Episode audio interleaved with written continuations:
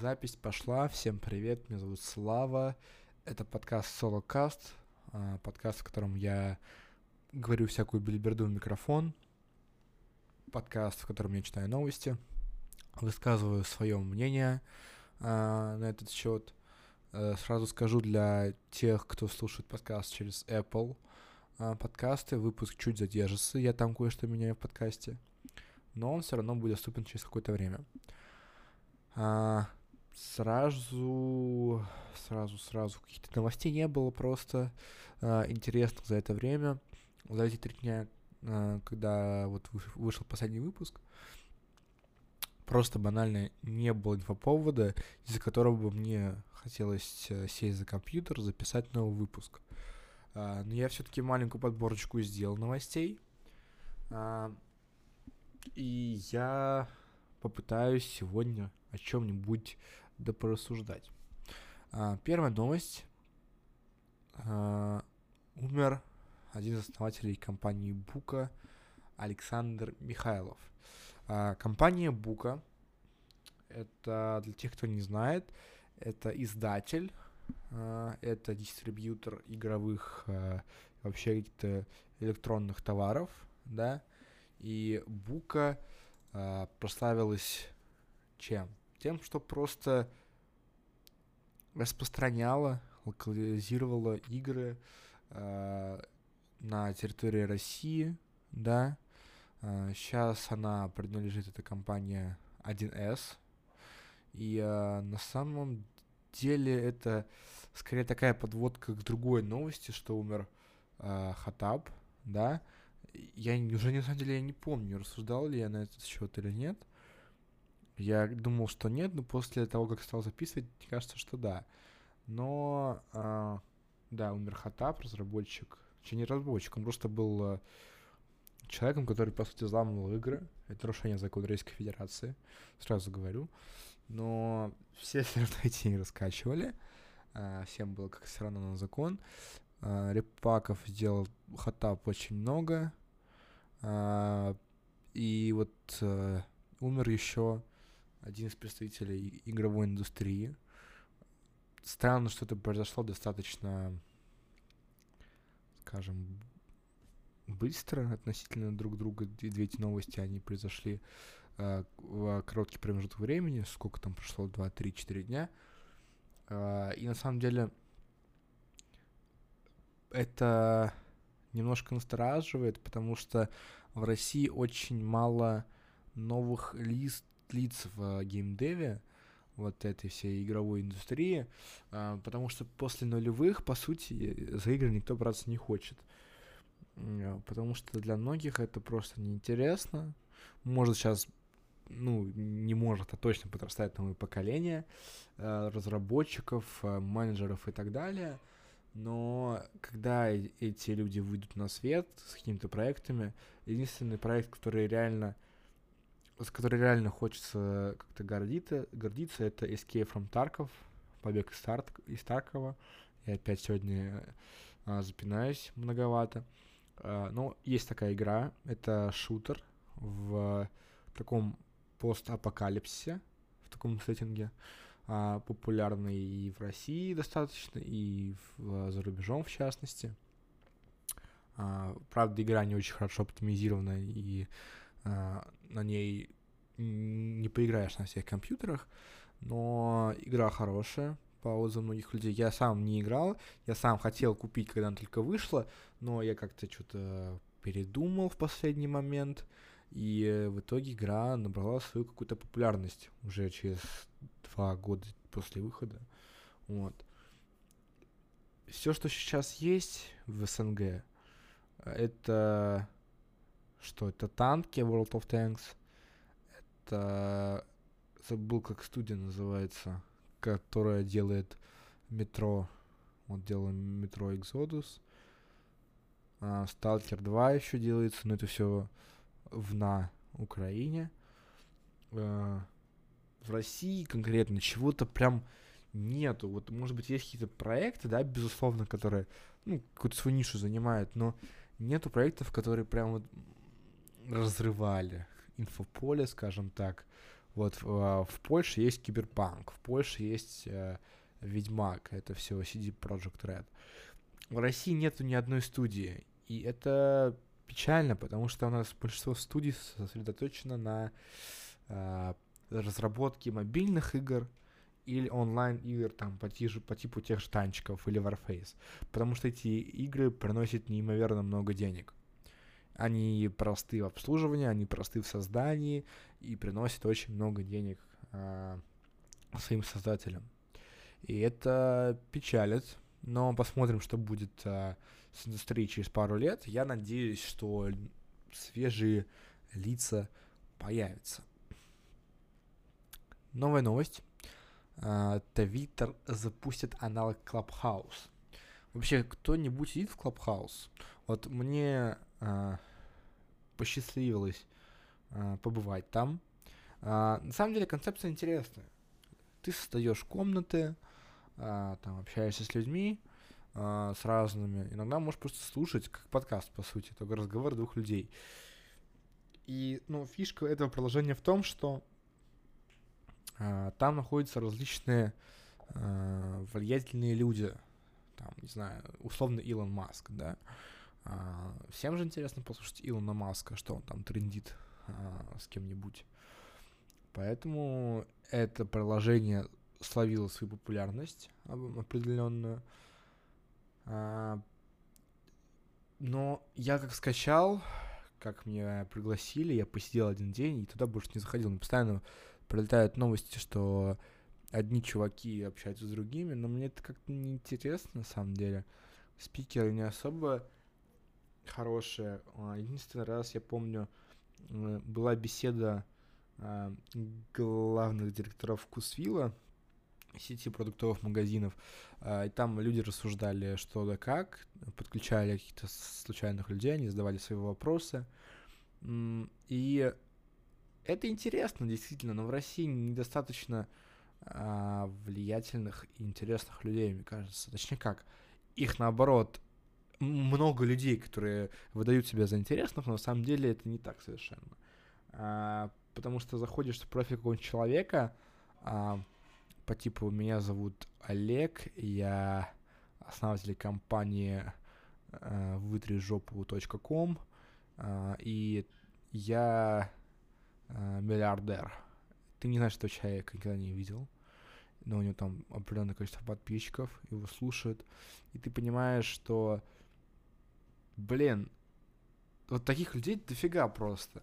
И они, по сути, пустышки. Вот их слушаешь, это вот те люди, как из э, э, семинаров, э, как э, э, наживиться на лохе, взяв у него тысячу рублей. Вход на семинар тысяча рублей. Вот это люди такого типа. Вот реально очень мало людей, которые действительно могут чем-то завлечь. Зачастую это какие-то вот просто человечки, а, которые добились а, чего-то на определенном а, а, моменте своей карьеры и больше ничего не, не делают. У меня вот ВКонтакте из-за того, что я подписан на экономические, скажем, паблики, да, где рассказывают про взлеты и падения различных компаний, у меня зачастую появляется реклама с заработком, с трейдингом и так далее. И вот просто вот те мужики, которые попадаются в рекламе, те, те же люди сидят в Клабхаусе, по сути. Вот эти вот недобизнесмены. Вот есть чувак Игорь Рыбаков, у меня постоянно попадалась ВКонтакте реклама с ним. Он пафосно стоит на черном фоне, и там какой-то заголовок «Запусти свой мозг и выключи программу бедности». И это очень забавно, когда ты смотришь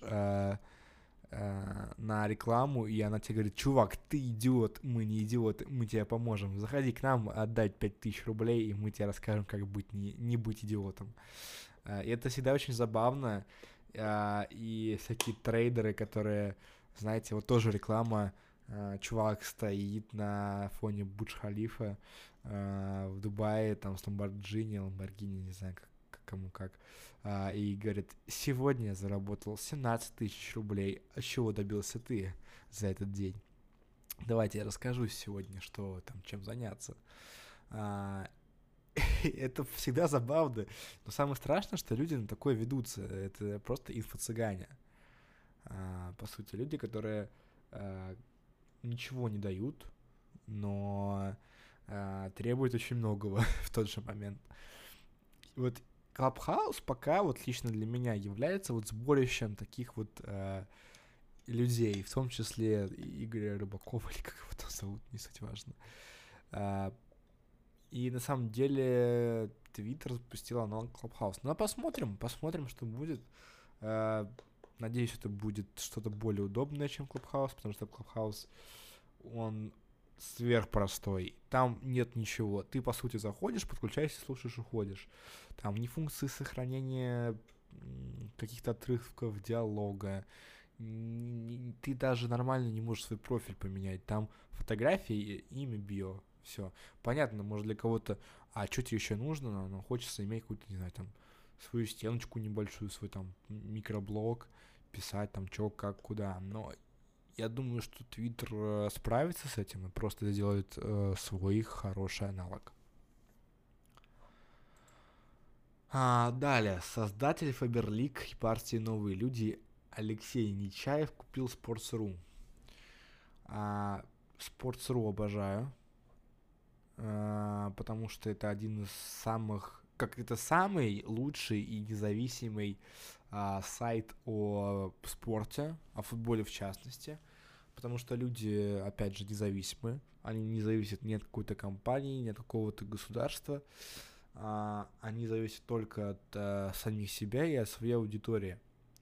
Люди пишут про футбол большую часть времени, потому что футбол на самый популярный а, вид спорта вообще не только в России, да и на земле, наверное.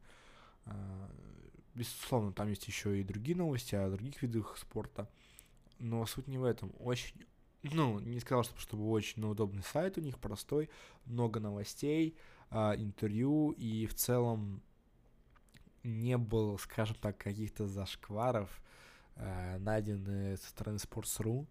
Э, у них очень хорошие эс эм эм-щики, они хорошо ведут соцсети. Э, и кто такой Алексей Нечаев? Кто такой вот создатель Фаберлика и партии «Новые люди»? Как ни странно, Фаберлик — это такая компания, скажем, магазин, который продает э, косметику в большинстве своем, женскую, а, ну и там всякие мужские всякие принадлежности, одежду какую-то, да, то есть э, такой странный магазин для, для людей сорок плюс, я бы так его назвал. Сейчас вот мама моя, в частности, закупается там для бабушки еще, ну, им нравится, цена приемлемая, качество хорошее, с их слов. Uh, партию Алексей Нечаев создал «Новые люди». Он сказал, что эта партия будет uh, uh, либеральной повестки, демократической. На самом деле у нас вообще нет ни одной, по сути, демократической партии либеральной. Есть uh, «Яблоко», да, uh, но uh, эта партия, она, скажем, зависит от государства, она прокремлевская, она по умолчанию не может быть независимой и давать иную повестку, отлично от э, кремлевской. Есть еще одна партия, которая тоже называется Либерально-демократическая партия России, эл дэ пэ эр, но она таковой не является, в частности, из-за своего создателя Жириновского Владимира. И если партия наберет ход, то это будет хорошо. Неважно, будет она хорошая или плохая, главное, чтобы она была независимой и э, никак... Э, не помогала или там не давала а, рейтинг государству. Я думаю, это правильно или хор- и хорошо, что есть какой-то, какая-то альтернатива а, для людей. М- может быть, лично мне партия, ее повестка не будет нравиться, но главное, чтобы такие партии существовали. А, Sports.ru он купил, я не знаю, зачем он это сделал, я не знаю, что они хотят.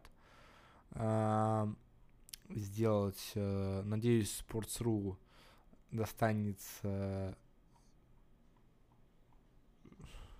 Я думаю, Sports.ru будет также развиваться, также набирать, набирать популярность.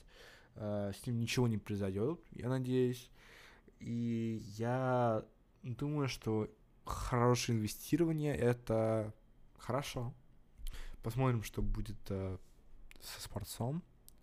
А, и мы идем дальше. В Мексике полностью легализовали марихуану.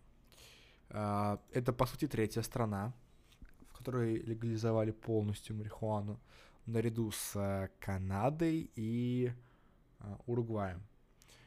Э, я считаю, что это хорошо, потому что я считаю, что... Я считаю, я считаю, я считаю, слишком много я считаю. Надо думать, а не считать. А, я, у меня лояльное отношение к легким наркотикам, к марихуане в частности. Сразу скажу, наркотики незаконны в Российской Федерации, употребление их запрещено, хранение их запрещено, и наркотики — это плохо. Но я высказываю свое мнение, и мое мнение таково, что а, по исследованиям, по статистике и вообще в целом по тому, как люди а, это, на это реагируют, как они этим пользуются, а, я считаю, что марихуана не столь опасна, как, а, допустим, и, а, говорят об этом на федеральных каналах или там бабушки, дедушки, да.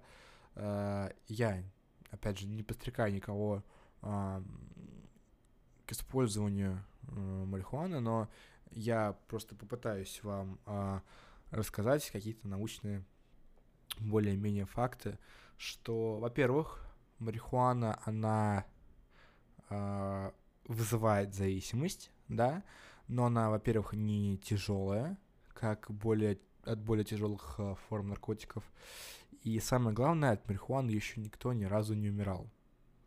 За историю человечества не зафиксировано случаев фатальных после использования марихуаны. Единственный был случай, это когда парень просто задохнулся из-за того, в комнате из-за того, что просто надымил слишком много дыма.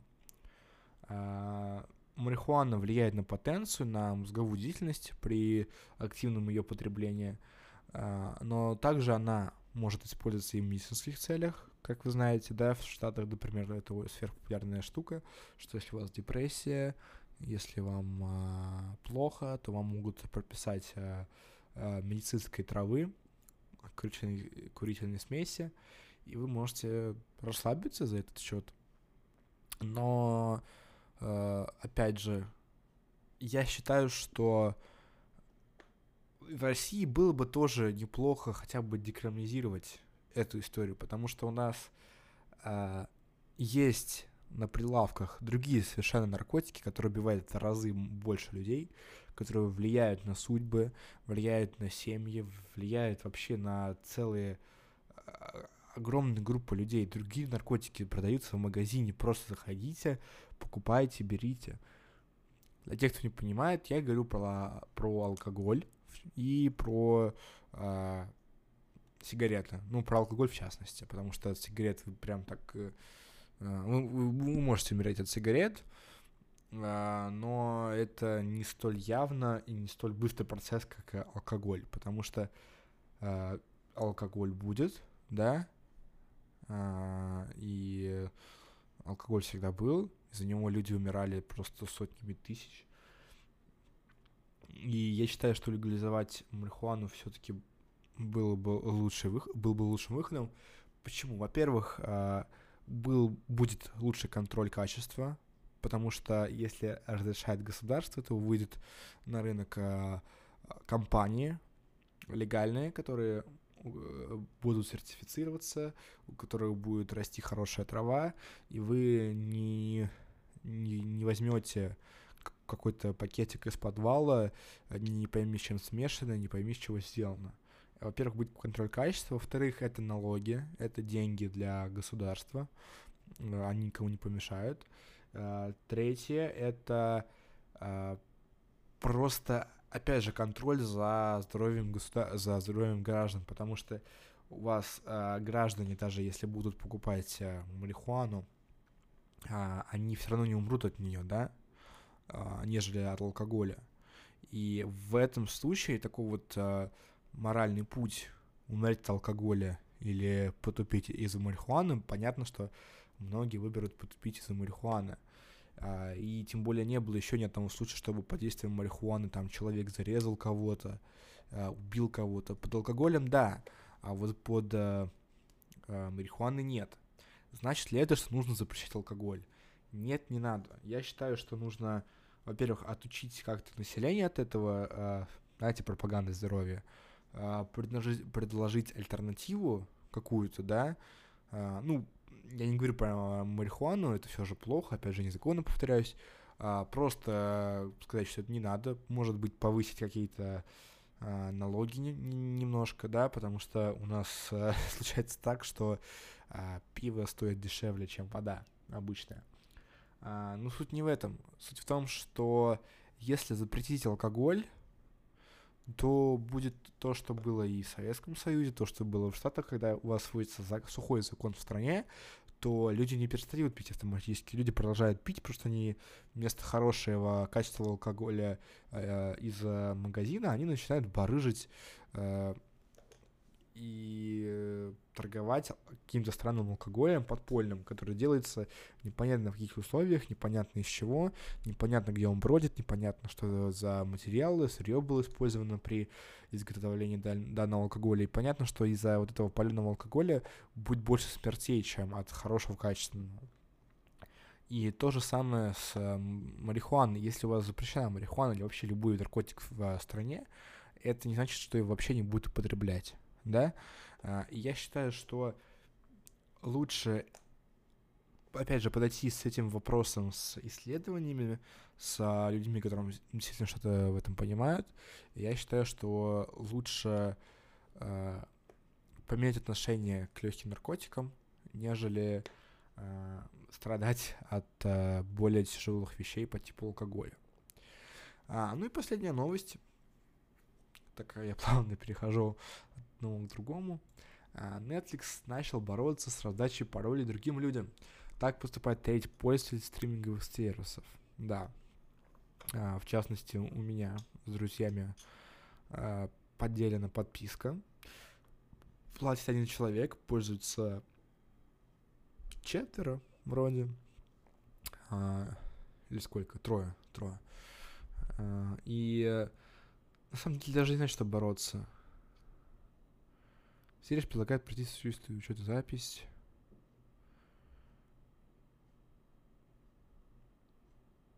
Так. Ну, в общем, понятно, что просто Netflix хочет больше денег. Если вы не живете с владельцем учетной записи, вам понадобится своя запись.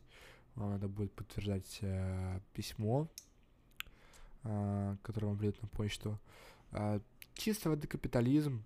Uh, ничего сказать на этот счет не могу. Хорошо это или плохо? Наверное, скорее плохо для пользователей. Uh, не все смогут посмотреть какой-то хороший контент вместе. Понятно, что для российских реалий там тысяча рублей это все же дороговато. Uh, и либо вот у Кинопоиска эйч ди вообще сто пятьдесят рублей подписка. Uh, и вы смотрите, у вас еще там музыка, uh, у вас Full эйч ди качество, у вас субтитры, озвучка альтернативная, там русская, не русская, с матом, без мата. Не везде она есть, но на, на Netflix тоже, но платить тысячу рублей, ну, блин, это не для российских реалий, я считаю. И то, что они стали бороться, ну, это как минимум странно. По крайней мере, для российского или вообще в целом для СНГ рынка. А, ну, наверное, я сегодня закончу. двадцать пять минут. Меньше обычного. А, но я считаю, что я выговорился. Все новости я обсудил. Следующий выпуск будет как будет. Я не знаю. Зависит от новостей, которые могут произойти а, за это время.